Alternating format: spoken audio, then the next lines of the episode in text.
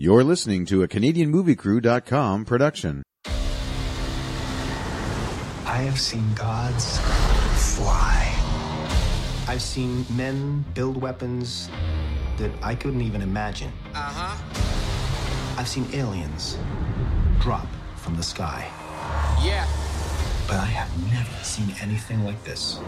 How much more are you hiding? My son, it is your time. You get to decide what kind of king you are going to be. I never freeze. The revolution will be live.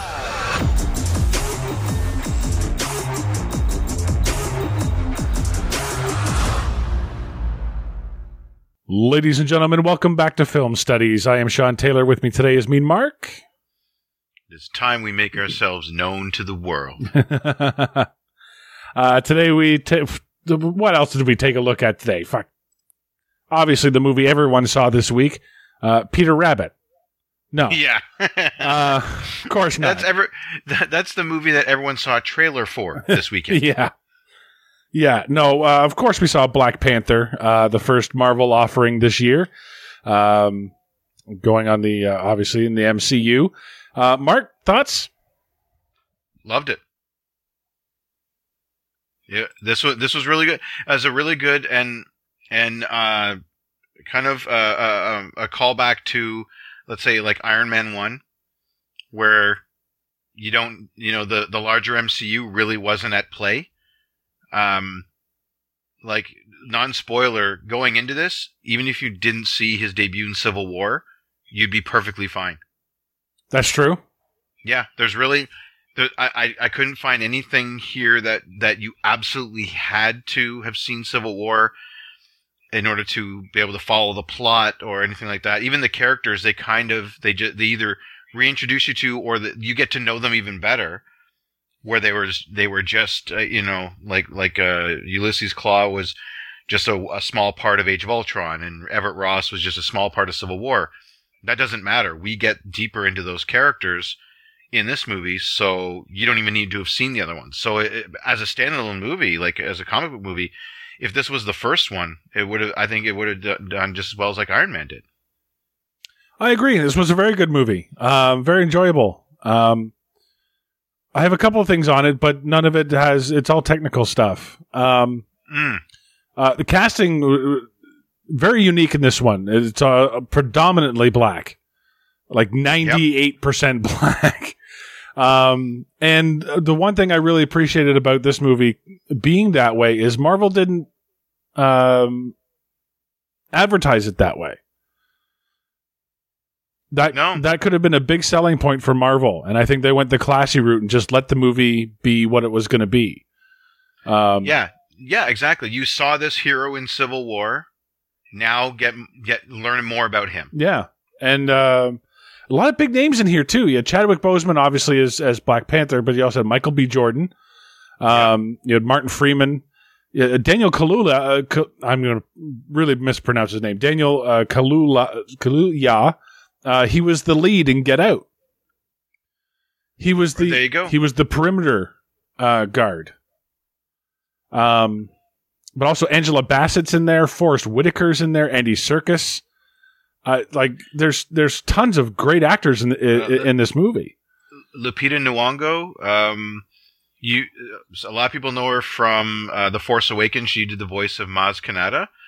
Okay, Uh, yeah, and all, but she was also in like another groundbreaking movie, Twelve Years a Slave. Yeah. she was. Yeah, you know, I mean, she was also in the. Uh, she did a voice in the Jungle Book. yeah, So I mean, yeah, this is a like going into this because it's a Marvel movie. And I think this is kind of the uh, part of what um, what is happening now that everyone, you know, a lot of people want in on these.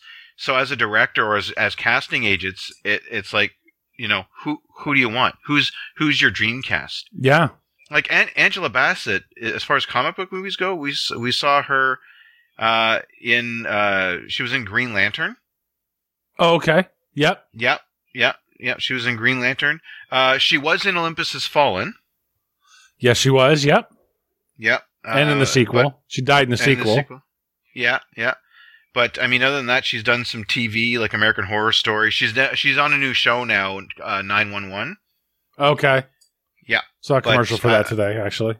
Yeah, but I mean, you know, where she was really underused and wasted in Green Lantern, here it, she's perfect. Yeah. Yeah, really really does really well. Um And I think you can keep an eye on like the even the names you don't know because I think we, we may have some up and comers or at least you know what I mean. Like oh agreed. And just out of gonna just out of respect for them, I won't try to pronounce their names because I'm terrible. I'm terrible with names, even with uh, with white names. I'm even worse with black names. So I'm not even going to try to just out of respect, so I don't screw it up. well, Um, one I want I, I want to mention if I may, Letitia Wright. First of all, I can say her name's okay. okay. But yeah, uh, she played uh, T'Challa's sister. I love this character. yeah, she was a lot of fun. She she was yeah yeah I, I really liked this character and the way she just kind of brought like uh everyone was was was really dour but she was kind of that bright spark I thought yeah some uh, you know uh, and she did a great job uh, again against all these other heavyweights Yeah, playing sort of the uh, the Q of Black Panther from Yeah, James Bond. It was absolutely yeah. yeah but but she brought her own spin to it she was she was bright smart uh, which means the same thing but also uh, funny. she was cheery yeah she was funny cl- you know quick witted Yeah, very charismatic. Yeah absolutely yeah, like Uh, like yeah, Like if I if I met these these two, I'm like you can either hang with the king or hang with with the sister. I'm gonna go hang with her. Like, Yeah. like, like you just have fun just chit chatting with her. yeah. Um, the only problem I had, and we'll get to spoiler territory here, but the only problem I had Mhm. with the movie is that I don't think it needed to be two hours and fifty minutes. Yeah, I was- I, I did. Um, uh, uh, one of the people I went with did a watch check. Yeah, it, it was it was pretty long. Mhm. It was pretty long, um, and and there were a lot, some parts in there. I shouldn't say a lot, but there were some parts in there that I thought they could have cut out or cut down, um, because the movie started started losing me, and then it would get me back, but it, then the movie started losing me, um, and uh, I also felt that the the CGI in the movie was very show offy. Oh, the, yeah, the look what we can do. Yeah, like I, I, I mentioned it before in another podcast, and I know it's science fiction and it's a comic book movie, but um, a lot sometimes I, I, I, I knew what I was seeing wasn't real. And I know how do you make a charging rhino with with uh, with armor on real, but Right. but I was aware that it was CGI. I guess is the thing. Oh, very much. Yeah, especially once once the Black Panther mask went on. Um, you know, I'm I'm positive it was ninety percent just computers doing all that for him. Uh, yeah. Well, Uh, I, I, okay, maybe maybe that's a bit too high, uh, but I mean, I th- I think it was more than like up over fifty percent. yeah, yeah. I, I, I- would, I, I I would sort of see that too. Yeah, Um, I'm not I'm not I'm not talking about the fight scenes when he wasn't in the Black Panther suit because we got more of those than I thought we'd ever see. Yeah, But I meant once the suit went on in full, because he was doing some stuff that yeah they're just not going to put, uh, you, you know they're they're not they're not um they're not putting Chadwick up on the wires for a lot of this stuff because the whole environment's CGI. Yeah. Yeah, and and that's really uh, my point. Um, like you could tell, like especially in the big battle outside, um, outside of the the main office there, uh, Yeah. the, the kingdom. What I don't even know what it is. It's sort of like the palace guard, The throne- throne yeah, room or yeah. whatever. Throne Um, room, maybe. I, I could tell the whole background, the the mountain range was CGI, and it was obviously a green screen. Um, Yeah, yeah. Well, and for me, it was in the in the tunnels, uh, in the because I mean they got to yeah, make make a make a cave system with vibranium and a mag rail train that doesn't exist. yeah, So at that point, it's almost a complete CGI fight, except for the occasion where the the mask has to come down and we need to see the actors again. Um. And you know, but other than that, and and for that they just kind of stop and they're just like talking to each other, not really fighting that much. yeah. That's true.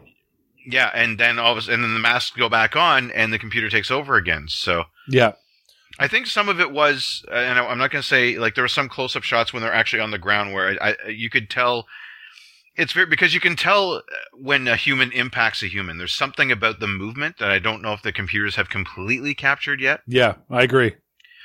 Uh, just if you get somebody in an armbar, just the way their body positions once you're swinging them around, and, and just an impact on a limb or something like that. Like yeah, it's how the body moves too.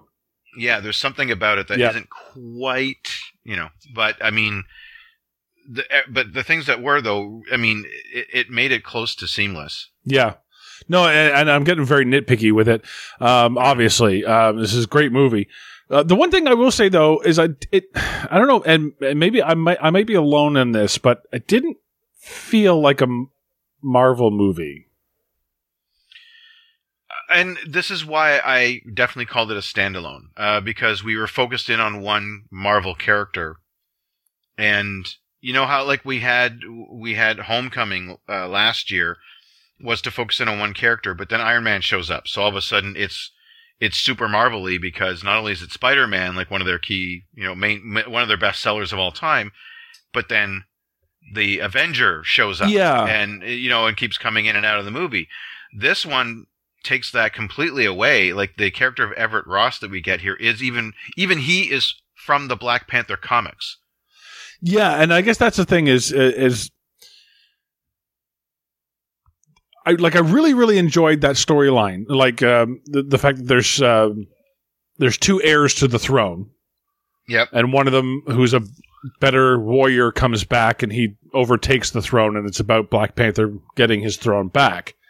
Um, Mhm. I, thought- I th- I really like that storyline. I was really interested in that, um, but it's not a lot of the movie. You know what I mean? And like that's the very comic book story. That's the comic book story. Like that's the story that I would uh, imagine might have been ripped out of the pages of the comic book. You know what I mean? Yeah. and it, it sort of is the main focus of the movie, but it, at the same time, it's also not. Well, they do this interesting kind of shuffle with it. Uh, to your point, where you know we we are we're we're with uh, Black Panther, and he's chasing down um, uh, the um, excuse me, uh, he's chasing down Ulysses Klaue, right? Right. And that so for the first kind of quarter of the movie, that's the focus. So you're thinking, oh, okay, this movie's going to be Black Panther versus Klaue, again another classic Black Pal- uh, Black Panther villain, and um, but little did we know they're using Ulysses Klaue, who they set up in Age of Ultron, to really get us to Killmonger. Okay, so so stop right there. So I thought we had seen this character before, but I couldn't remember where. So how does Klaue come in in in uh, Age of in Age Ultron? of Ultron? So in Age, in Age of Ultron, uh, Ultron is trying to secure vibranium in order to make his bodies out of vibranium, so they would be harder to kill. Right. So the only the only guy selling it is Ulysses Klaue. Uh, so that's the scene where we go on that old wrecked boat in in Africa, in South Africa. It's Klaue's base of operations. They run in, so the Avengers run into uh, uh, Ultron there. Uh, Ultron, it, before they get there, Ultron is talking with Klaue, and Klaue says something about um, he met Tony Stark at a at like when Tony Stark was selling weapons, Right. and something that Ultron says. Uh, he says, "Yeah, uh, Stark used to say that to me when I talked to him," and that's when he gets mad and he cuts off Klaue's arm. Okay. Yeah, he heats his hand up, cuts off his left arm, and then the Avengers show up. So Klaue just kind of goes away. He just gets out of there. No, that's the one with uh, Quicksilver and the Scarlet Yes. Witch. Okay. All right. I remember yeah, that scene. yeah, because they show up too, and then there's the Hulk fight and everything like that. So, so Klaue is in at near the beginning. Uh, he gets shaken down, basically, uh, and Ultron steals, all, all, takes all of his vibranium, right. and so he gets and he gets his hand cut off, kicked down a flight of stairs, and he's out of the movie. Done. So when Okay. he comes back in this one, we like we know because he's a he's operating in Africa, and b because you know comics. Oh yeah, he's we'll see him again in Black Panther. right. What I what I wasn't expecting was for him to get killed before half the movie's over. yeah. that shocked the hell out of me. Yeah, and and so okay, so explain Killmonger because I I knew that kill with the name like Killmonger, it had to be a comic character. Yeah. Um, but they only really call himself that twice, and then he goes by his actual his go by his actual name when he's the new Black Panther, Yes, the new King of Wakanda. Um, so, so what this gets into is kind of like um, Oh, sorry, I didn't mean to cut you. No, no, go What were you ahead. saying? No, go ahead. I'm interested. So what this this what I really like about this is kind of gets into almost Game of Thronesy territory. Oh, Right. Or or well, okay, and even if you want to get away from that, the idea that the sins of the father become the sins of the son. It's kind of an old saying. right. And so we have. Uh, I love that they brought back John Kani. Let's. uh, I got to do a couple more uh, casting shoutouts because he he played T'Chaka in Civil War, and then he comes back and he plays old T'Chaka, T'Challa's dad, right? Right. Yeah. So he got blown up in Civil War. They talk about that. They show. They actually show that, and they show that that that Zemo was getting arrested and uh, uh, charged with that bombing, right? So Yeah, and that's the thing. Off screen, the Zemo is uh is caught. Well, no, he was caught at the end of Civil War. Panther caught him.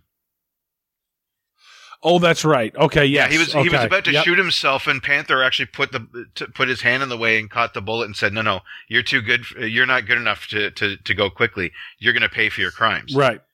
Yeah.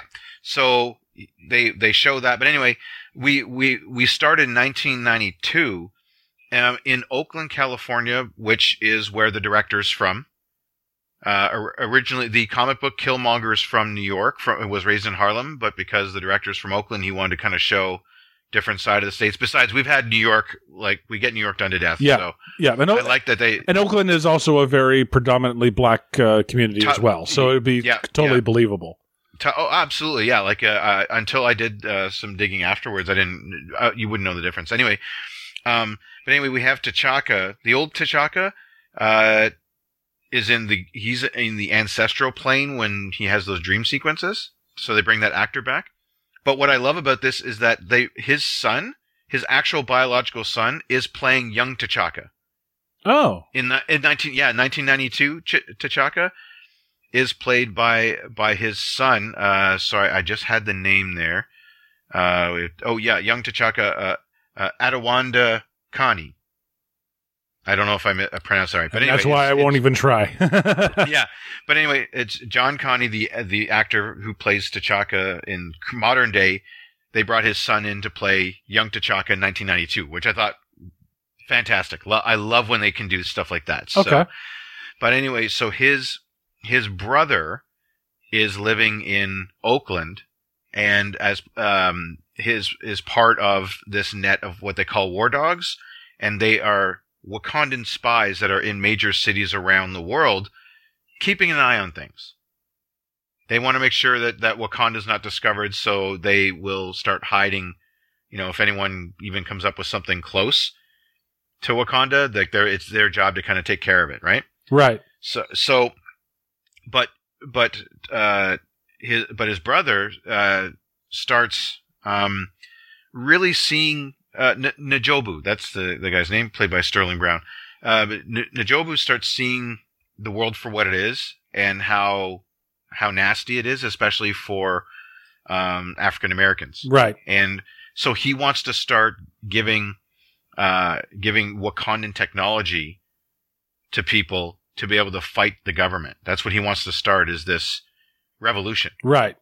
And so um, Ulysses Klaue, he helps Ulysses steal vibranium and get it out of Wakanda, so that way he can use it to build Wakandan weapons and and and get them to the streets. Now, T'Chaka was tracking this down and basically found out that they had, you know, there's only one way Klaue could have gotten in, and that's and that's if he had somebody on the outside. And so he finds out his own brother beta- betrayed the country. Right. So he go, yeah, it's his younger brother. He goes to bring him in. He goes himself as the Black Panther and goes to bring him in, and um, tells him that he's had an informant working with him. In other words, T'Chaka sent a, another guy to spy, and that was N'Jobu's buddy yeah. that he had been working with, and they were going to together start the revolution. Well, that, he goes to shoot T'Chaka. Oh no, he goes to shoot the buddy for betraying him, and T'Chaka steps in and kills his own brother. Right. So- yeah. Right, and what we what we didn't really know is that just outside that apartment in the playground playing basketball was N'Jobu's son, Yeah. Erik. Goes by the name Erik Stevens or something like that, right? That was his American name. Yeah. Yeah. So Erik Stevens he just gets left there because they couldn't have traces uh, or, or something like that. It had to do with keeping Wakanda secret. So T'Chaka made this decision to leave Erik in the states by himself because his mother was dead. Now his dad was dead, Yeah. and he uh, grew up, uh, went joined the military as soon as he could, and excelled at killing. He was just an angry, angry young man, and killed a lot. Yeah. And he got he got good at it. And then, but he knew about his heritage. Yeah. Yeah. So that yeah, so that's kind of the, the that's like the A plot. But when we get introduced to Erik Killmonger, we don't we don't really know that, right? Like, because I I do like how they they set up 1992 how T'Chaka killed his brother. We're reminded about how T'Chaka dies, and now it's T'Challa's turn. So we forget all that, like if whether his brother even had a kid for a lot of this movie. Yeah, yeah, we don't even know that. And then we see uh, Erik come back in in the uh, museum scene, hmm Which I liked. which I which I really like too. Yeah, um, they find uh, a, uh, a an axe that they uh, don't know is actually Wakandan, Yep, it's made of vibranium. and he goes to steal it.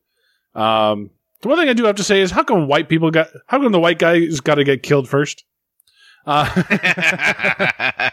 no, no, I'm just kidding. I'm just kidding. That's fair is fair, to be honest.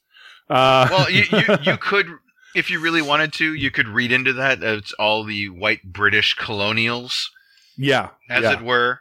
Well, is Uh, is it the one of the security guys gets shot first and he's white? So, um, Well, no, it is all the white guys, but I'm just saying, like it's they like they're uh, they're in London, so that Yeah. it's, it's them taking back from the colonial. In fact, even the sister, by the way, Shuri, uses colonial as a slang, as a uh, I, I guess a a slur yeah, against Everett Ross. Uh, Come here, colonial, or something like that. Yeah, I was like, okay. colonist, I believe she says. colonist, something, something like that. Yeah. Yeah.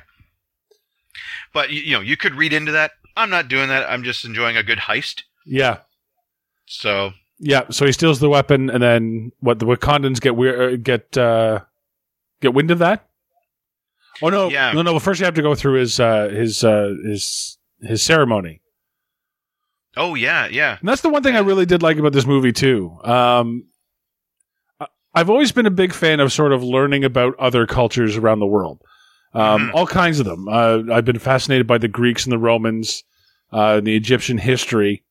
Um, uh, I've recently taken uh, an interest in sort of uh, Native uh, North American cultures and and basically what their traditions are. Um, Okay. and what I really like about this one is for all that I know of, which isn't much, granted, but uh, the Wakandans seem to be a. Er, they seem to be an amalgamation of a lot of African traditions and tribes, uh, like tribal traditions.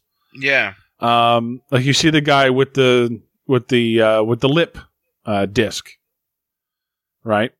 Mhm. Like I know that's legit, right? And I know that's Yeah. I know that's real. Uh, and you know, and some of the ways some of the ways that they're dressed, and some of the um, uh, art and the um, uh, tapestry that's there. Um, from what little I know of African culture, um, and I apologize that I don't, and it's horribly white of me, but I know a lot of it is legit, and I know a lot, maybe not from actual tribes, but it's it, it's inspired from that, and that's part of what I was really uh, really interested in and seeing in this movie. Um, and Yeah, you do get a lot of it, and I, and I was very appreciative of that. Absolutely, and and and I think that was the whole point. Even going back to uh, 1962, I think, when uh, when the idea first came about, is that obviously they didn't want to pick you know one real African country. While Mar- like DC loves to make up their cities, all all your superheroes are from a made up city. Yeah, Um, Marvel really kind of like to stick to the real. That's why a lot of them are from New York because Yeah. that's where Stan Lee and Jack Kirby lived. You know, so they knew the neighborhoods and they could they knew the the five boroughs in and Yeah. out, right? So yeah, and then it's like hey, this happened on Broadway in Seventh. Yeah, yeah, exactly. And then they they expand, and then you know in the later years you get the West Coast Avengers. They lived in California. Uh, in even in the Iron Man movies, we get Tony. Where does he live? He's in Malibu.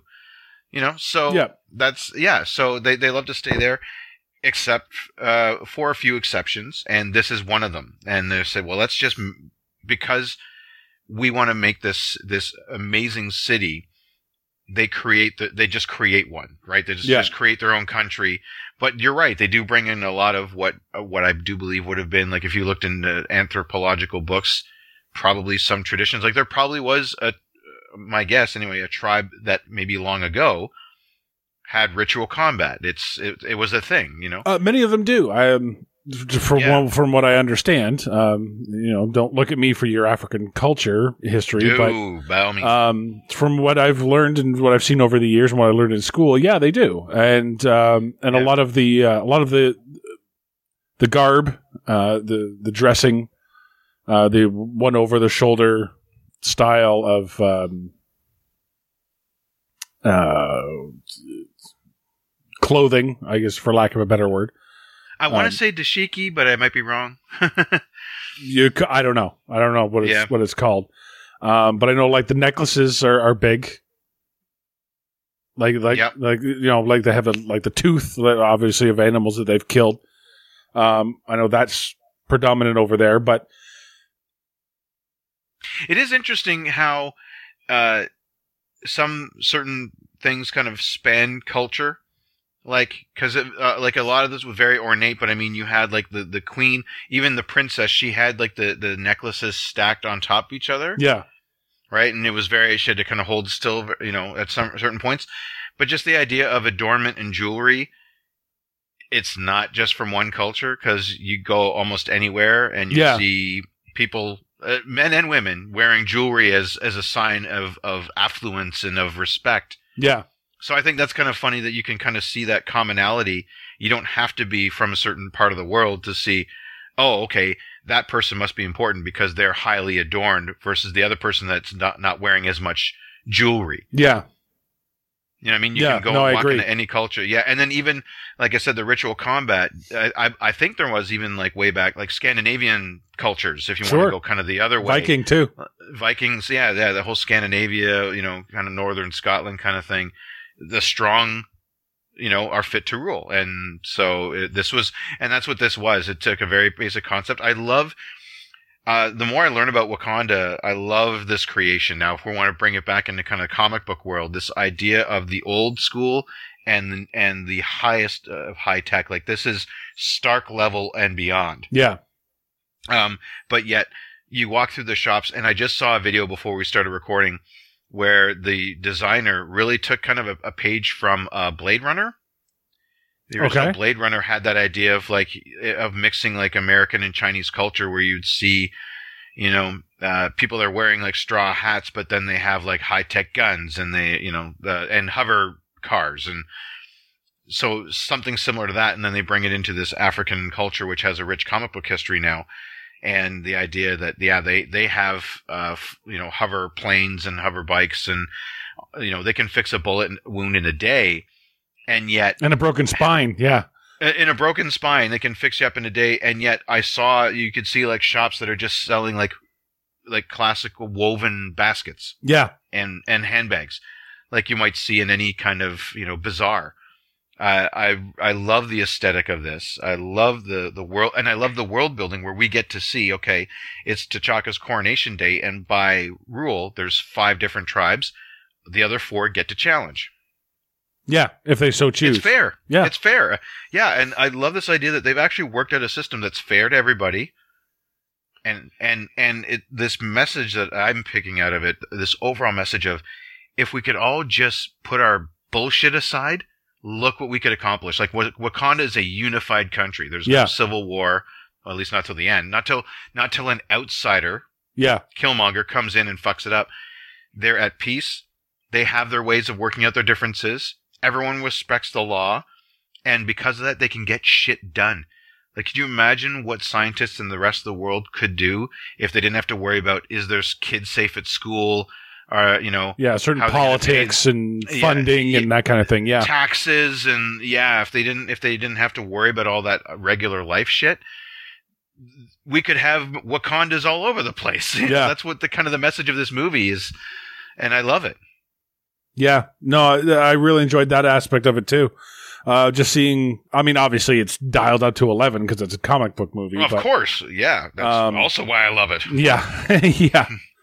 Um, yeah, I was really interested in that, in that dual, uh, Black Panther storyline. I like the fact that like, he does have uh, like their own, for lack of a better term, uh, super soldier serum that's based on a Oh, flower that the vibranium that crashed into the earth millions of years ago created.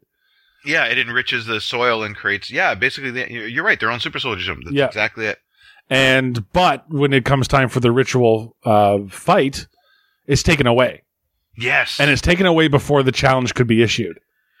and that's that's something that's different in the comic books. Um, I did I, re- I did a little uh, checking, and um, if I'm not mistaken, at least one of the the versions of Black Panther's story is that he was one of the few to challenge the current Black Panther and win, while the Black Panther still had powers. He was that good. Oh, wow. Okay. He yeah, so he earned his kingdom back. It was from his uncle.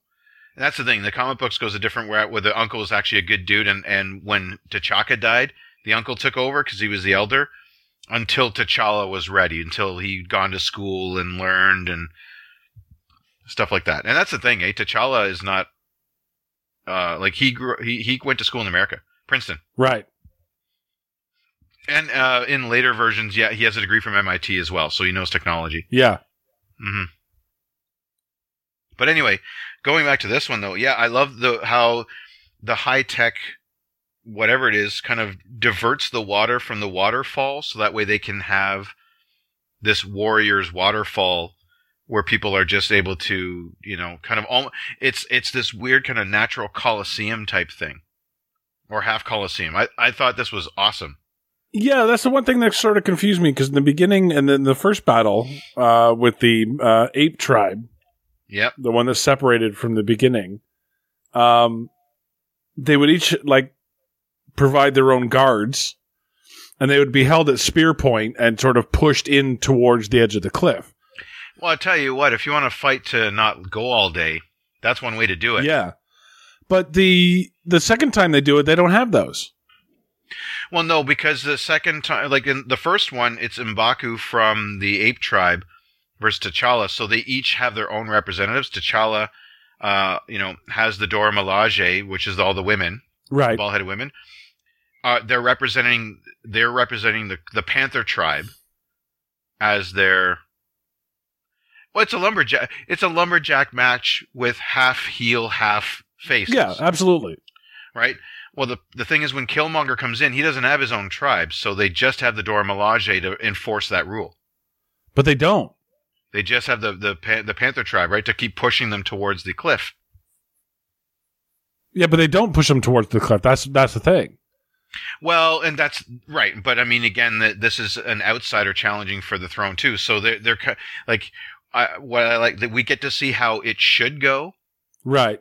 and then we get to see it upset, right? I, I do like when a movie can do that cleanly and it makes sense, uh, which it does because, of course, T'Challa's coming home just after his father died. So this has to happen. So it makes sense within this story to show us how it Yeah. normally should go.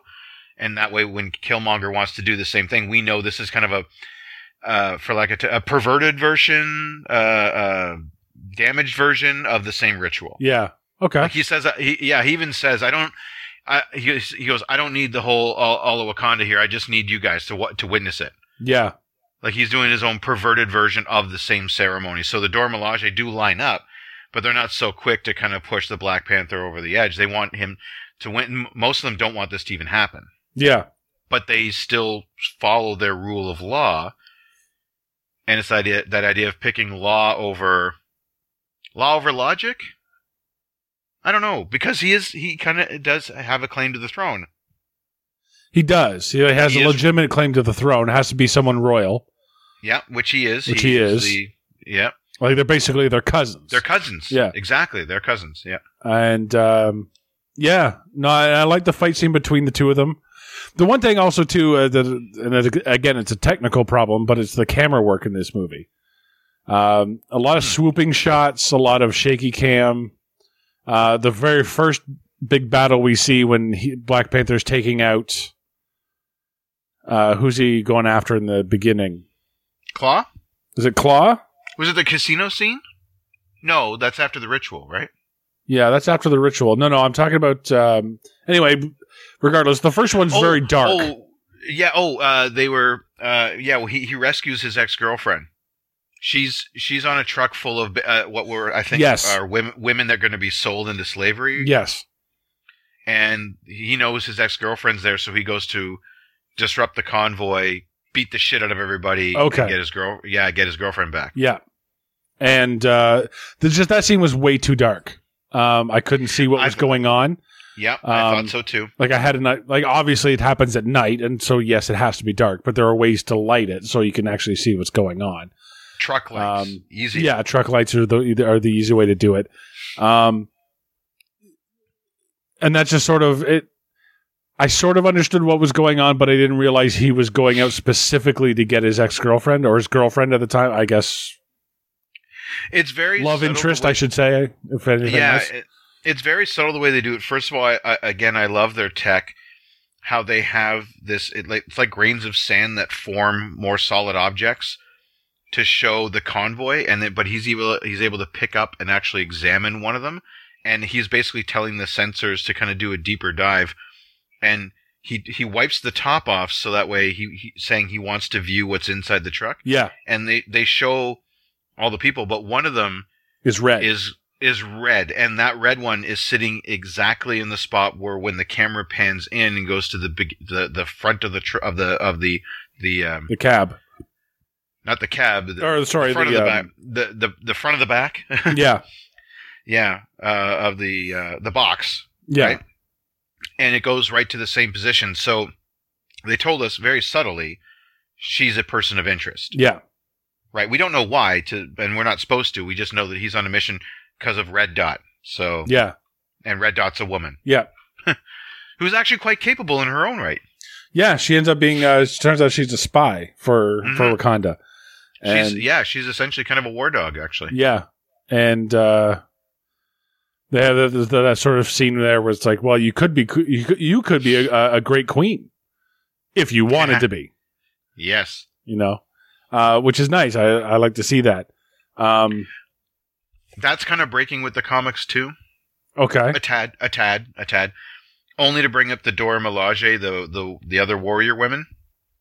They're they're culled from the best Wakanda has to offer from all the tribes. They have to be women, and there's also in the comic books they have in in Wakanda's history. Usually, the queen comes from one of the Dora Milaje, like the, the you know the, the the king picks one of them to be his his wife. okay, Yeah. So, but in this one, they go completely away from that. They they let the the Dora Milaje just be fucking kick ass, yeah, badass women, Which- yeah, which I thought was interesting. That uh, T'Challa's fight scenes don't seem to be filmed as clearly. Like we see what Lupita Nyong'o has learned with her spear, yeah, and clearly, like in that casino scene that we're gonna get to, yeah. The casino scene's great. uh, we every move she makes is clear and concise and uh she's she's the best there is at what she does she's awesome i, I like uh nakia Yes, I, I really like the one where uh, it's kind of played for comedy, but they blow up the car that they're riding in. Um, she kind of goes up in the air, grabs her spear, throws it through the back of the car while she's surfing on a. the, i think it's the roof Yeah, yeah, she yeah, so she's surfing on surfing on the roof along this uh, this this downhill climb, sticks her spear into the ground to stop herself, yeah and because it's vibranium, of course, it's the strongest metal ever. Um, and then out comes the, the the driver in just the seat, and she comes yeah up and yeah you know whatever. Okay, that's Yeah, i don't even think she had the pedals at that point Yeah, exactly. Um, oh yeah But I like Yeah, how she so- stops the car too. She throws the spear through the back window, and it ends up landing in front of the car, sticking into the ground, which then the car rams into. And because it's vibranium, there's no you know there's no give, so it stops Yeah, the, it it stops the, the truck. car. Yeah, Yeah, yeah, that was amazing. Uh, that whole South Korean, uh, and again, this is a Marvel's really getting into now is they they're globetrotting, right? Yeah. The Avengers don't just stay in New York and beat up aliens. They'll go to Vienna. They'll go to Germany. They'll go uh, uh, shit, I forget where the climax took place in Russia, Siberia. Siberia, yeah, yeah. This one, you know, they're going to or London. They're S- going Sokovia, To, well, that that was uh, Age of Ultron. right? But uh you know but yeah so they're um and un, until we get then to homecoming which is we're in queens. Well then they're in washington dc Yeah. and we're back in queens Yeah. you know? And that's fine but that that that kind of uh, i i do like that because it kind of subtly gives you the message of like okay spider-man he's your friendly neighborhood spider-man so he goes to queens he goes on a school trip back to queens. Done. Yeah, and then but with this now this is a a king of a country so they're going you know He's dealing with global issues, the yeah. world. yeah yeah exactly. South korea london you know absolutely. It so i like the whole south korean but i love the auto drive function of the car. Yeah, or not the oh sorry the remote drive The remote the drive car. function? It was amazing. Yeah I, I thought it was so cool. And i love how it sets up part of the end. Because you get Sur- Shuri driving oh by the way uh, this podcast just like this movie brought to you by toyota and lexus Yeah, Uh, really, yeah, yeah, yeah. hey they're damn fine cars um my uh, friend of my friend of the show uh, that, that we both know has a Lexus SUV, and it's one of the most comfortable rides I've ever been in. So yeah, I, I, I'll shill for Lexus. That's fine. yeah. but so will this movie, and Because they want to give I- us some free stuff. Yeah, yeah. I I would take like a free Lexus sticker for the back of my Nissan. Um, but but I do like the Lexus or the sports cars, and then you have up against the tough ass, uh, you know, uh, trailbla- uh, trailblazers, the the Toyotas anyway. Um, sorry, quick pause here. Make sure that Yeah, I'm, I, I've got her. okay. I'm blocking it. sorry, sorry. After what's happened, the last yeah. two No, I know. yeah. Trust me, I know. Okay. Um, but yeah, so and and and even like there's there's layers going on here. So the South Korea scene doesn't just give us like a cool action sequence. First of all, before they even get there, they have a, a, a council meeting, and they're like, "Well, we don't need to send the Black Panther to to you know away from the country. You just got coronated. You need to stay here." Yeah, And he's like, "No, no, I'm going." yeah, you know, tells his buddy, his, one of his best friends, who's also actually apparently stooping the general of the Dora Milaje. yeah, Um, you know, you stay here. The country needs you more than it needs me. So you know, watch the borders, right? So uh, it get right away that Black Panther is not going to be stuck in in Wakanda. Uh, he's you know uh, he, he's willing to go out into the world to do what needs to be done. He takes the Klaue thing very personally, and you know uh, it, it's just been uh, it, it's just a really great uh, uh, whole set of sequence because we get Klaue then finally back into this movie, and we see how he gets hap- apprehended to that into that scene that we have in the trailers where he gets interrogated. yeah. And then he gets uh, he gets uh, broken out by Killmonger. Right. So that yeah. So it turns out they were working together. Yeah, and then I guess that's where Morgan Freeman comes in. He's working for the CIA, and that's where he finds out that they have a lot more vibranium in Wakanda than they thought they did.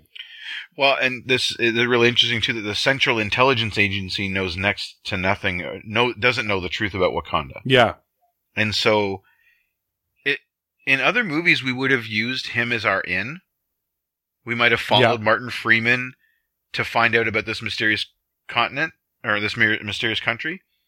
But I like how it's like he's catching up to us, the viewer, now. yeah, We know more than he does, and we get to see him find out about it because that means the rest of the world's going to find out about it potentially. yeah. Yeah. So really, uh, and is this where he gets shot? No, no, it's, uh, It's yeah, shortly the after. escape. It's shortly Yeah, after. yeah, they, they escape. They go to the airfield, and then Killmonger kills basically everybody. No, no, uh, sorry, I meant um, uh, Martin Freeman, Everett Ross, uh, during the escape. Yeah, he Yeah, he shoots him, takes yeah. He takes a shot for uh, for um, um, oh, Okoye. Sorry, the girlfriend, Yeah, the not girlfriend, as it were. yeah, uh, yeah. So, you know, they they owe him, and they say, you know, uh, so he shows his bravery. I think that's really kind of a nice moment to give for a character who really isn't going to do a whole lot, but give us some information later. That he gets to do something meaningful, right? Yeah. Takes the bullet. Uh, yeah. Um,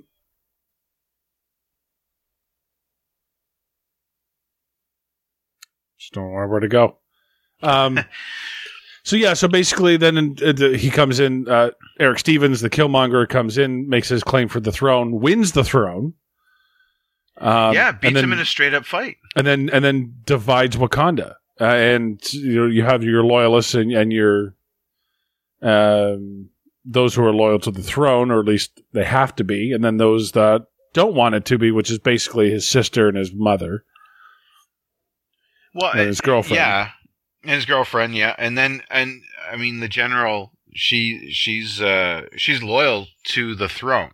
to a point. sits on it to a point. Yeah, she doesn't want to be, but she, you know, at first she has to be. But I do like that. It, one of the things that that this kind of shows is that maybe this nation wasn't as united as we thought. Yeah, Like it, like Killmonger does expose the cracks where basically Panthers. I think it's his best friend, the guy who's in the uh, mostly wearing blue for the movie. yeah, the guy from Get Out. Yeah, uh, he, well, he's head of the tribe of um, that kind of watches the borders. They do a lot of farming, goat farming, and he's raising the rhinos. Um, what W'Kabi? There we go. That's the Yeah. character's name. Right. So that's essentially his best friend. I think you kind of get that. Like this is the one one of Yeah. the guys that he has. It's like a, a like like they grew up together. They're buddies. You know, like. And uh, I, I think that that was a really kind of great relationship that all of a sudden cracks because he's actually he agrees with Killmonger. He he he and his tribe think that yeah, we should be out in the world and uh, we should uh, own it. So he in so Killmonger actually in, instantly gets an army of at least one or two tribes that believe in what he wants to do, which I thought was again uh, uh, kind of stunning. You would think that the whole country would rise up against him and be like, "No, thank you." Yeah, well, it's also the whole thing. Like he legitimately because they go to the tribe of the ape, the of the, of the ape, the what do they call them? The uh, the ape tribe. Yeah. Um, and even he says he's like, well, he's like, well, they killed uh, T'Challa. It's like, well, uh, how? It's like, well, it was during the challenge, and was it fair? Yes. Well, it sounds to me like a ritual win. Yeah.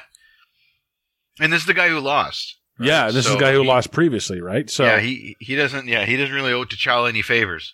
yeah, pretty much. Um, but or do, or But I, see, I really liked him. I really, really liked that guy. I thought he was very charismatic. Um, hmm find out what his name is, because Winston Duke is the actor. okay, The character's name is Mbaku. In the comic books, they they blow him up a bit more, and uh, they give him the name Man Ape.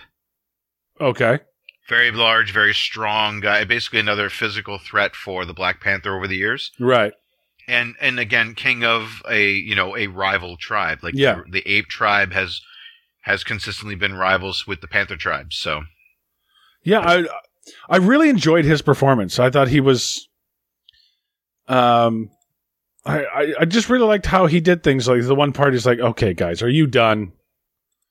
Are we done talking? Yeah, Please." yeah.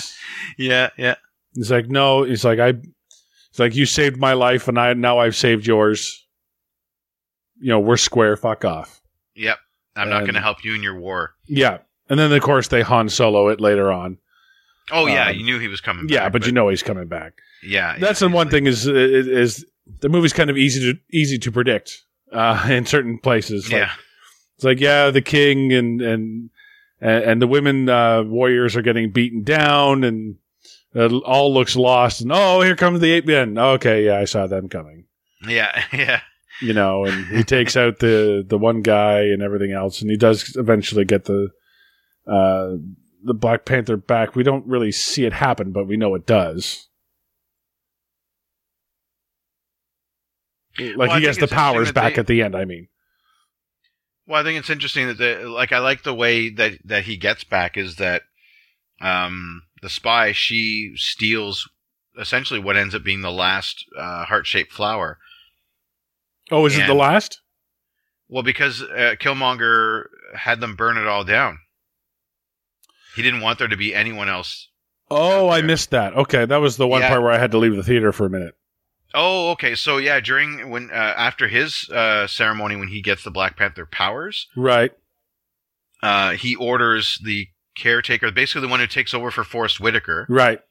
um, because there is a line of succession there, I guess, right? For who, who's next in line for the job. It's very Darth Vader, you know. Yeah, very much. Yeah, yeah, but he yeah he orders them to burn all the all the the heart shaped flowers. Well, she sneaks in through a side cave and manages to pluck one and get away before anyone sees her, and they burn the rest. So now T'Challa has the last heart shaped flower. Assu- Right.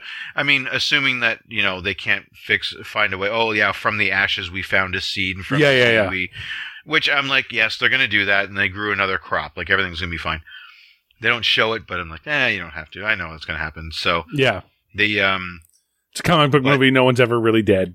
really, Yeah. yeah, not even a flower. Um, so, but I like that it is the ape tribe that finds T'Challa, and they hang on to him. Yes. They're waiting to see if he wakes up. Like they, they're not quite sure what to do, but they don't kill him. Like they didn't actually like the, you know, this guy beat the shit out of me, and now here he is almost dead. Yeah.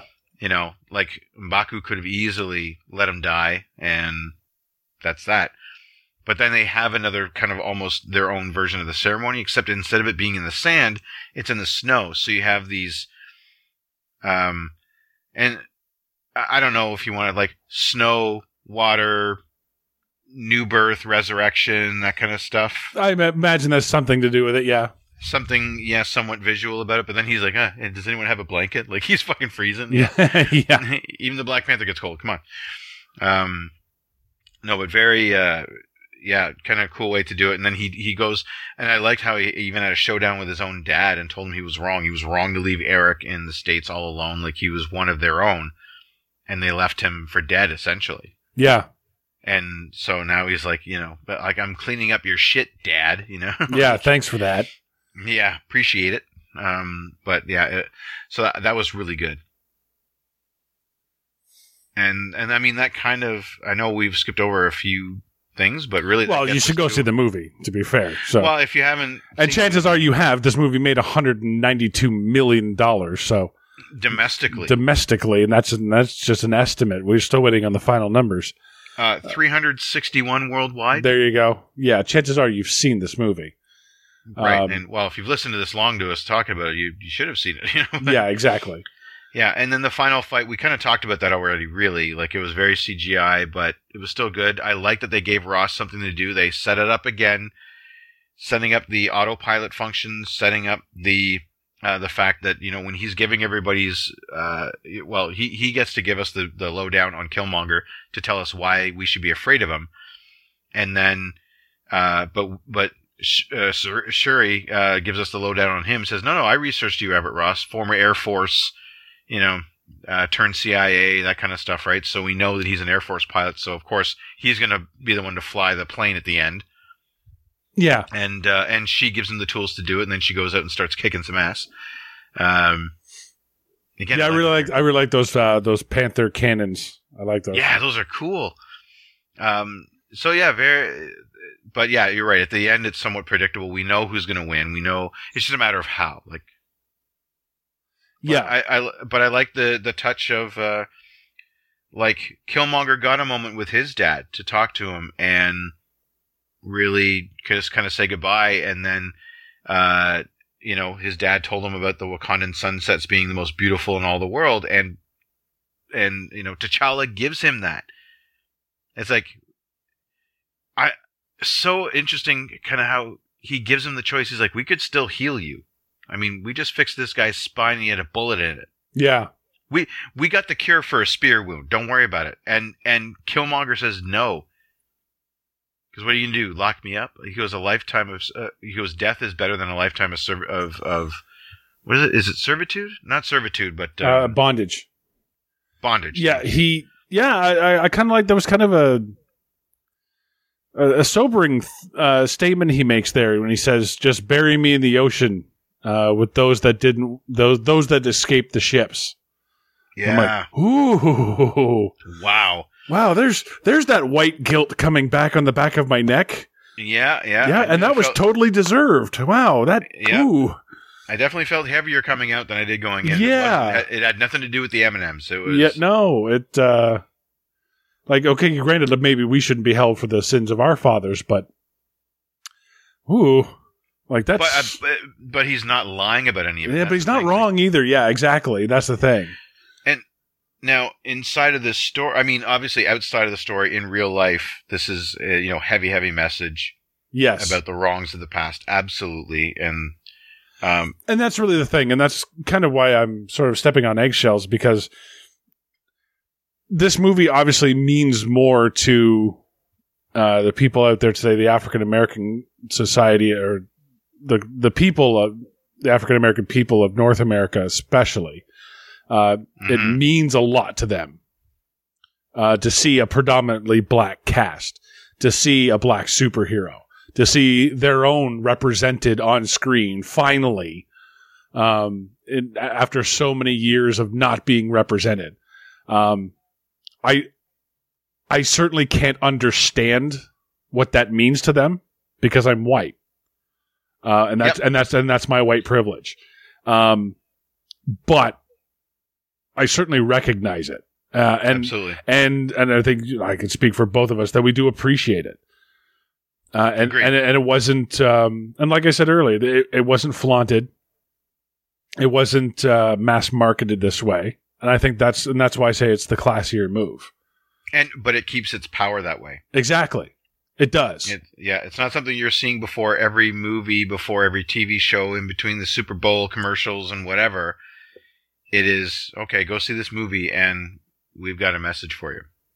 yeah, You know about how this is how parts of the culture feel, and uh, it is very powerful. And in in the movie, then, if we can bring it back, yeah. unless you had more to say on that. No, no, that's Sorry, fine. I I, So probably the less I say about that, the better. So Yeah, yeah. I'm, not, I'm not trying to downplay it, but in order to continue on with the podcast with the movie, that I think that I think statement I think really hits home and, and gives T'Challa the unction to want to leave Wakanda, at least not not com- not leave it, leave it, but like, okay, we've got to share Wakanda with the world because we have a chance to make it better. Like, right, what if Wakanda had been out there when stuff was, you know what I mean? I'm Yeah, not, yeah. I, I, Yeah, don't, yeah. I don't even want to go into it, but you know what I'm saying. yeah, yeah. Yeah. Well, that's uh, why at the end of the movie, like he goes and he's not he's not doing a grand global changing of hey, this is what Wakandans have, and you know you should take our technology or anything like that. But they are starting, like he says, he says uh, this is the building where Erik lost his dad. I bought Mhm. that building. I bought that building. I bought that building, and we're going to make an education center, An outreach center. an yeah. outreach center. Yeah. Yeah, so they're starting with his neighborhood, but they also go to the UN. do they? Did you stay for the credits? No. No, I didn't stay for the credits. So what happens in the credits? Okay. So yes, we get that, and uh, he actually goes to before the UN to talk about Wakanda, and there and everyone's just kind of like, well, you're just this poor. Third world Wakanda nation. ha- yeah. Yeah, they the, the way they play, he goes, he he says, uh, well, he's got this whole speech, and I and I, I don't remember it all, but the one, uh, the one thing that he says is that, um, a why, you know, uh, like we should, uh, uh, we want to be a an example of how the world should treat each other. When you know, when we get down to it, we're not we're not all that different. And he goes, wise men build bridges, foolish men build barriers. Oh, wow. Yeah, Wow. yeah, wow. Okay. yeah. Sorry. Uh, go, go topical reference. Uh, y- y- yep. Uh, Wow. yeah, that's that's been kind of like, and and like, pardon me, but that's kind of taking out your black cock and putting it on the table, isn't it? Like, swinging. yeah. Wow. Good job. Wow. Absolutely. And so because we want we want to share with the world what what Wakanda has to offer, and then one of the one UN delegate uh, just says, "Well, what what is it that you as you know as a poor African nation could possibly share with the rest of the world. And it cuts back, and it's it's T'Challa. It's uh, I think I think Shuri was there. Um, uh, you have uh, Everett Ross was there, and Nakia is of course with you know on on on his arm right as as his uh, bodyguard. Right. Um, uh, and it's just them like starting to smile and almost basically laughing, like you are not going to believe. Yeah, you have shit." no idea. Yeah. You have no idea what we can do. Uh, like we've perfected magrail technology, we've we've per- uh, perfected hovercraft technology. We can, you know, medical science developments. You know, uh, they c- they could create an army of super soldiers if they actually wanted to, but they're not going to. You know, Yeah. they they could have so many. They could everyone could be a Black Panther if they really wanted to. Yeah. Yeah. They could But- take over the entire world if they wanted to. If they wanted to, Yeah. yeah, sure. But and then um, there's another one. There's so there's two. What th- that was mid credits, Okay. uh, and then the very final one uh, shows these kids in a hut, and uh, they're they're looking at the camera and kind of laughing. So it's a POV of somebody, Right. and the the kids run out, and then the camera cuts back out and out of the uh, of that shack of this this little hut uh, comes the Winter Soldier. okay. Yeah, and interestingly enough, they call him the White Wolf. Okay. Yeah, uh, another. Uh, well, this one is a repurposed Black Panther character.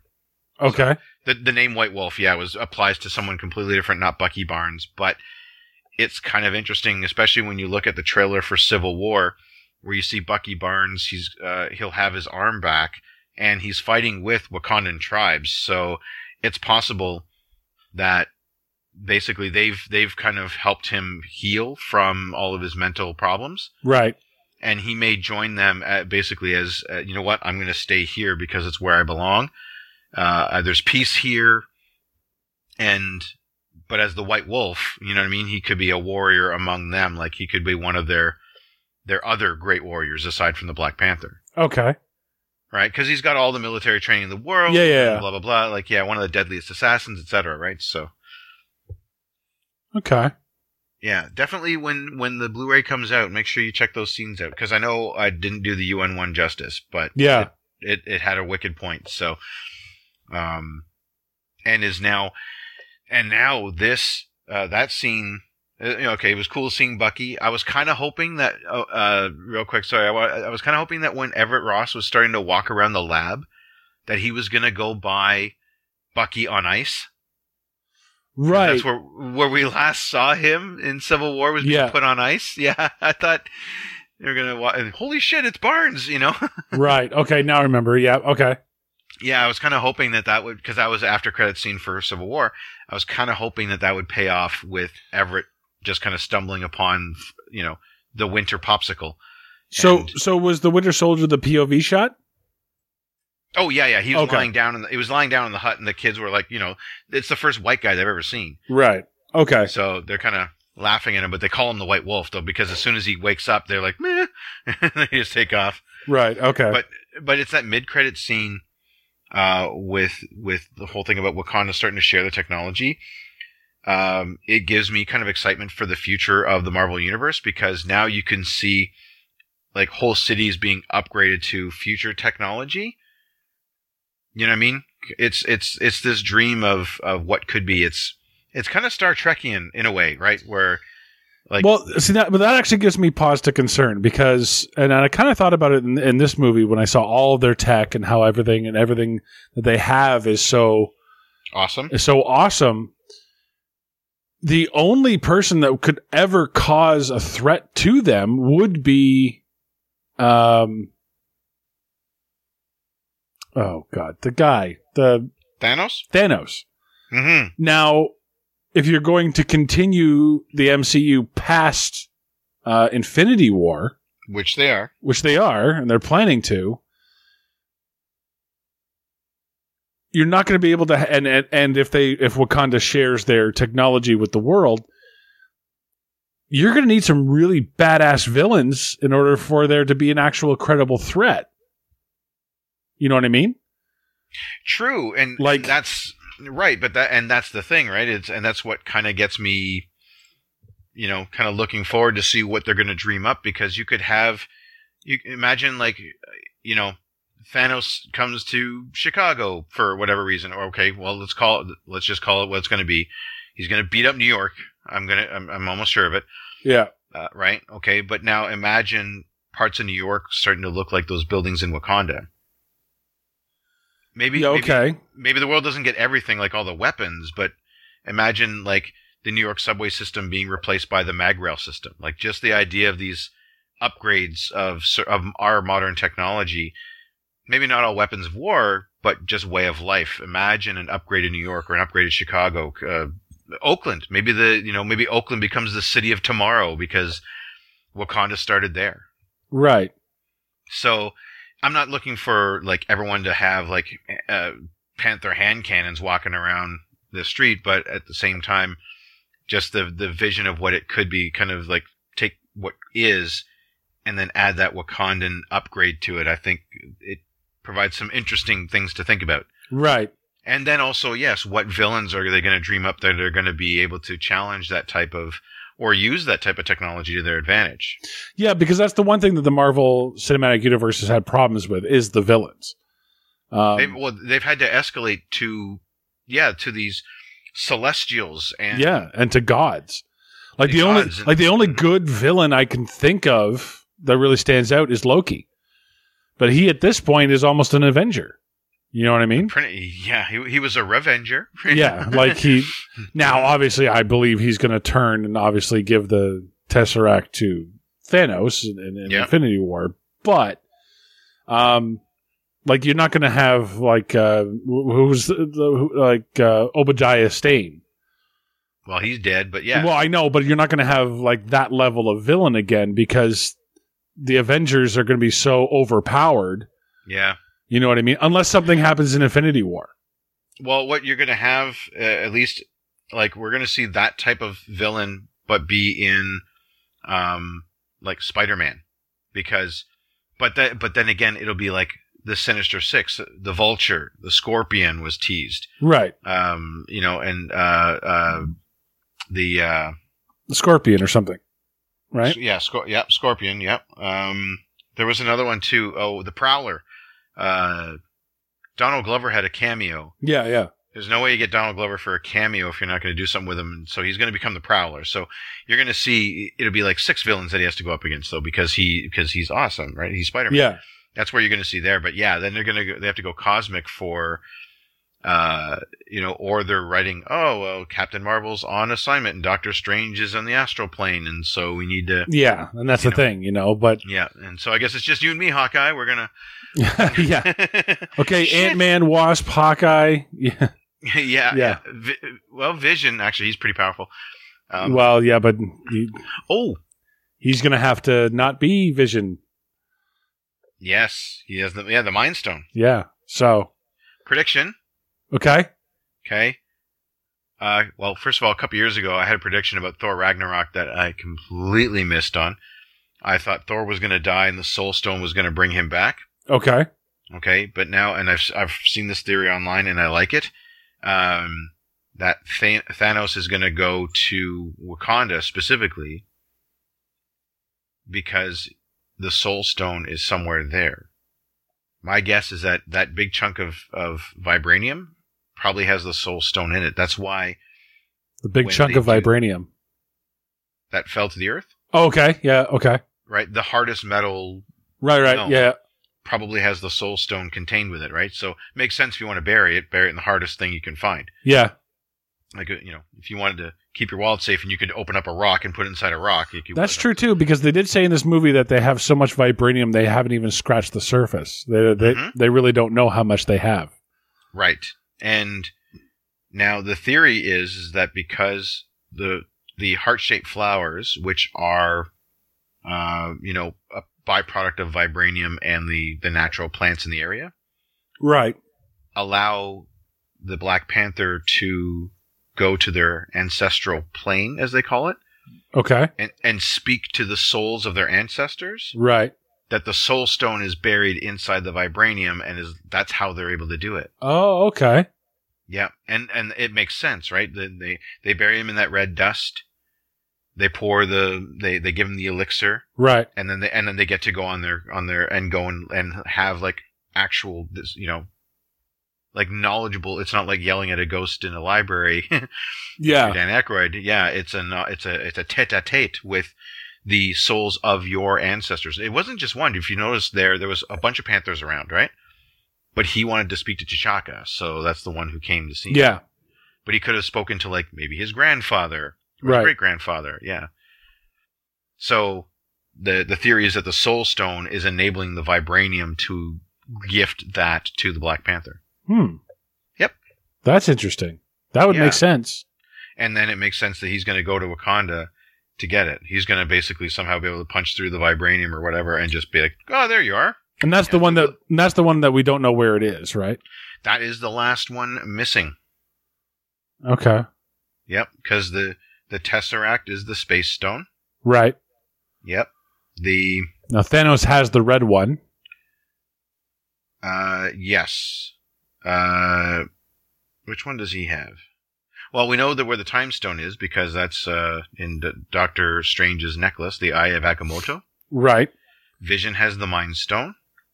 There's one of the Uh, Nova Corps. The Nova Corps has the Power Stone. Right. Yep. That's the purple one. Yeah, and then Loki has the Tesseract, Right. which is the Space Stone. What's the red one? Oh no, the red one is the s- no, the orange one's the Soul Stone. Oh, the Ether.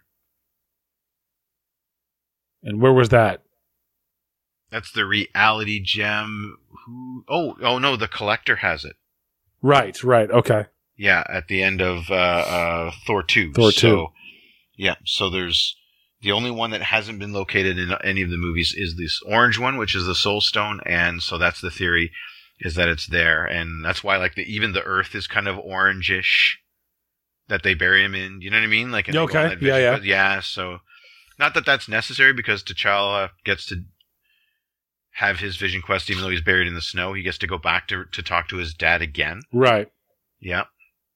But again, it makes sense. Souls, Soul Stone, it fits. It's. There was another theory that I. There's another theory that I really like, and it goes. Um. And, okay, do you have a piece of paper there? Uh, sure. Okay. Uh, uh, go um vertically. Just write write Thanos. T H A N O S. Okay. T H A N O S. Yeah, I'm going to fill in the letters for you. Okay. The, beside the T, use the T to write Tesseract. Tesseract. Okay. Okay. We're going to skip the H. Okay. A uh, is actually A E T H E R. That's how they spell ether. Okay. Yeah, it's kind of a Scandinavian spelling for it. Uh, then we have, oh, N. N, Right. put necklace. Okay. Necklace for the Eye of Agamotto that's in the necklace, Right. Strange. Right. right, with Doctor Strange. Uh, then we, oh, uh, then there's O, which is the orb, which the Guardians chased. Okay. And that's at Nova Uh, Corps. Yeah, that's a Nova Corps. That is the Reality Stone. Where's the ether? Uh, the Ether's with Oh, the, collector. Right. Yep. And then S stands for scepter. That's where they found the Mind Stone.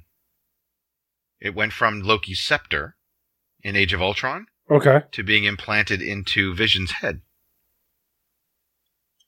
Okay. Okay, so with this, now it spells out Thanos.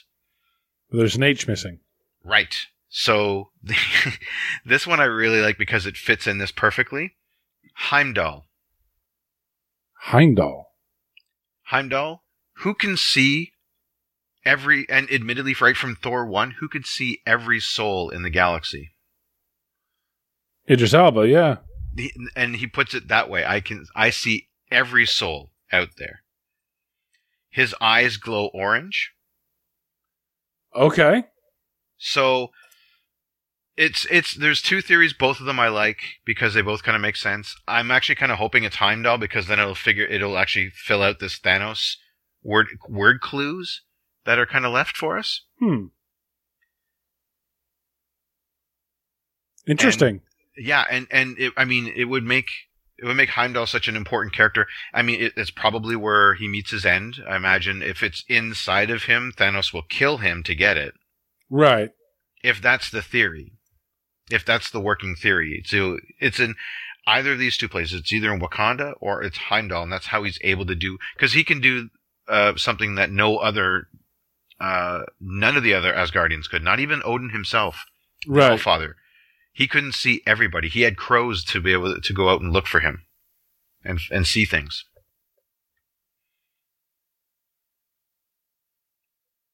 So yeah, why not? If you need to hide a stone, hide it in a god. And he's on the ship with the Guardians, right? He is still there. Yes, he's no. Uh, or well, with uh, with the Thor, with, with- the, with with the Thor. Asgardians. the Thor, Hulk, and the remainder of the Asgardians. Yeah, he lived through that last movie, so he's still around. So this could be Idris Elba's exit from the MCU in a showdown with Thanos, where he gets killed, and then and then the Soul Stone taken from him, or maybe not killed, but even just depowered. Right, all of a sudden. Maybe, yeah, maybe a- it's just taken from his soul. Yeah. You know what I mean? or- Yeah, or yeah, yeah, uh, and he's he's just all of a sudden just a another well god Asgardian, but Yeah. no, but I could see I could see Idris Alba kind of like yeah I, I'm good, Okay. And it would be an awesome kind of end because then you can go back and be like holy shit he actually was one of the reality gems the whole time. Interesting. Mm-hmm. I guess we'll have to wait and see. I won't have to wait very long. You, yeah, well, there, there's my post credits uh, teaser for you. There you go. Infinity War, because the the, you know, because both of these theories have have weight. Uh, I think um, it it seems because the the Thanos one spell it, it seems very purposeful that we're given these objects that are being searched for. Right. Like, why would you call it just a square? What would you call it a tesseract when it's actually a, a, a doorway or a key or something like that? You know? Yeah. Yeah, you know what I mean? Like, so very kind of interesting. Okay. Well, for Black Panther, final thoughts and ratings? Oh, loved it. Um, yeah, I, I mean, I think the, the the the real CGI ness of it is starting to okay. It makes it, it allows for some really big action sequences, but at the same time, um, I, I kind of wish the fight scenes had been filmed a little less shaky cam, at least, Yeah. especially the, the waterfall stuff when I really wanted to see what these gentlemen can do. And it's both both of them, Mbaku's Yeah. fight as well as Killmonger's, right? Yep. So, uh, I, I, I, I cannot give this a 10 because you know how much I hate shaky cam. Mm-hmm. But I am putting it up there amongst my favorite Marvel movies, uh, overall. Uh, and so I'm giving it, uh, nine heart shaped flowers out of 10. Okay. Um, yeah, no, this one, uh, it's very good. Um, I don't think it's the greatest Marvel movie. Um, but it's definitely in sort of that, it's in the higher middle Mm. or lower, lower higher, I guess. Um, God, there's so many of them. To rank them would just be insane. Um, Okay. W- would you put it top five? I guess let me ask you that. I'd have to take a look at the Marvel movies again. Okay. There's been so many. Yeah, I'd have to really look at it. Maybe we'll do that with Infinity War. Um, Ooh, yes, yes. Let's do that. We'll prepare our rankings for Infinity War. yeah. Like I said, uh, the only issues I have with this movie is technical, um, and that's the C- the CGI, like you mentioned, the shaky cam, uh, and the fact that it was. I, I think it's about a half hour too long. Hmm. uh, and it does. There are some very slow parts, and it lost me in a few scenes. Uh, so for me, I'm going to go definitely a uh, definitely a recommend. Um, but I'm going to go 8.5 armed rhinos out of 10. Armored rhinos out of 10, I should say. So, yeah. So coming up, uh, we don't haven't decided which one we're going to do next. So just stay tuned. Well, we were talking before the show, and I think really our next uh, uh, film studies will be in March. Uh, we've got Yeah. a few movies there that we might be doing. Uh, we've kind of determined nothing else for, for February for film studies, but we are uh, going right uh, full force with our uh, threequel month. Yes, on or is it threequel month? I still haven't gotten Spider-Man three up yet, as uh, as of this recording. Uh, hopefully, right. hopefully it'll be up by the time this re- this hits uh, the site. Um, but we're going to keep going with that. Uh, stay tuned this week for ah Terminator three, Rise of the Machines. Ah, yes. And also, we just finished recording another, or is it with a very special guest? So stay tuned. yes, that one. Stay tuned for that in early March. Uh, Mhm. You probably have never seen the movie, and if you haven't, rectify it because it's fucking insane. Yeah, yeah. Um, we, but, but yeah. we brought a special guest. We had to bring a special guest to talk about this one, and uh, we Yeah. got. Uh, well, uh, you know what? Let's let's just uh, blow that right now. It, it, I won't, we won't say the movie is, but we got Scott White back, and uh, that was that was a great time. Yeah, and if you uh and if you need uh any reference to that, go check out the two movies he brought to us, which were uh what something cop, Mo- Moontrap. Moontrap. What was the Uh, cop movie? Oh no, no, it was the uh, Rock and Roll Nightmare. No, no, no. That was brought to us by um Karen. Oh, He brought oh, us. Oh, um, oh gosh. Uh, um, oh my God, this was the fun, the worst titled movie. Ten, uh, 10 minutes to midnight or something Ten like minutes to midnight. That's it. Yeah, Charlie Bronson movie of all things. Yes. So uh, I, can, yeah. I can never remember the movie, the name of that because the title has nothing to do with the movie. they don't care what time it is. You know?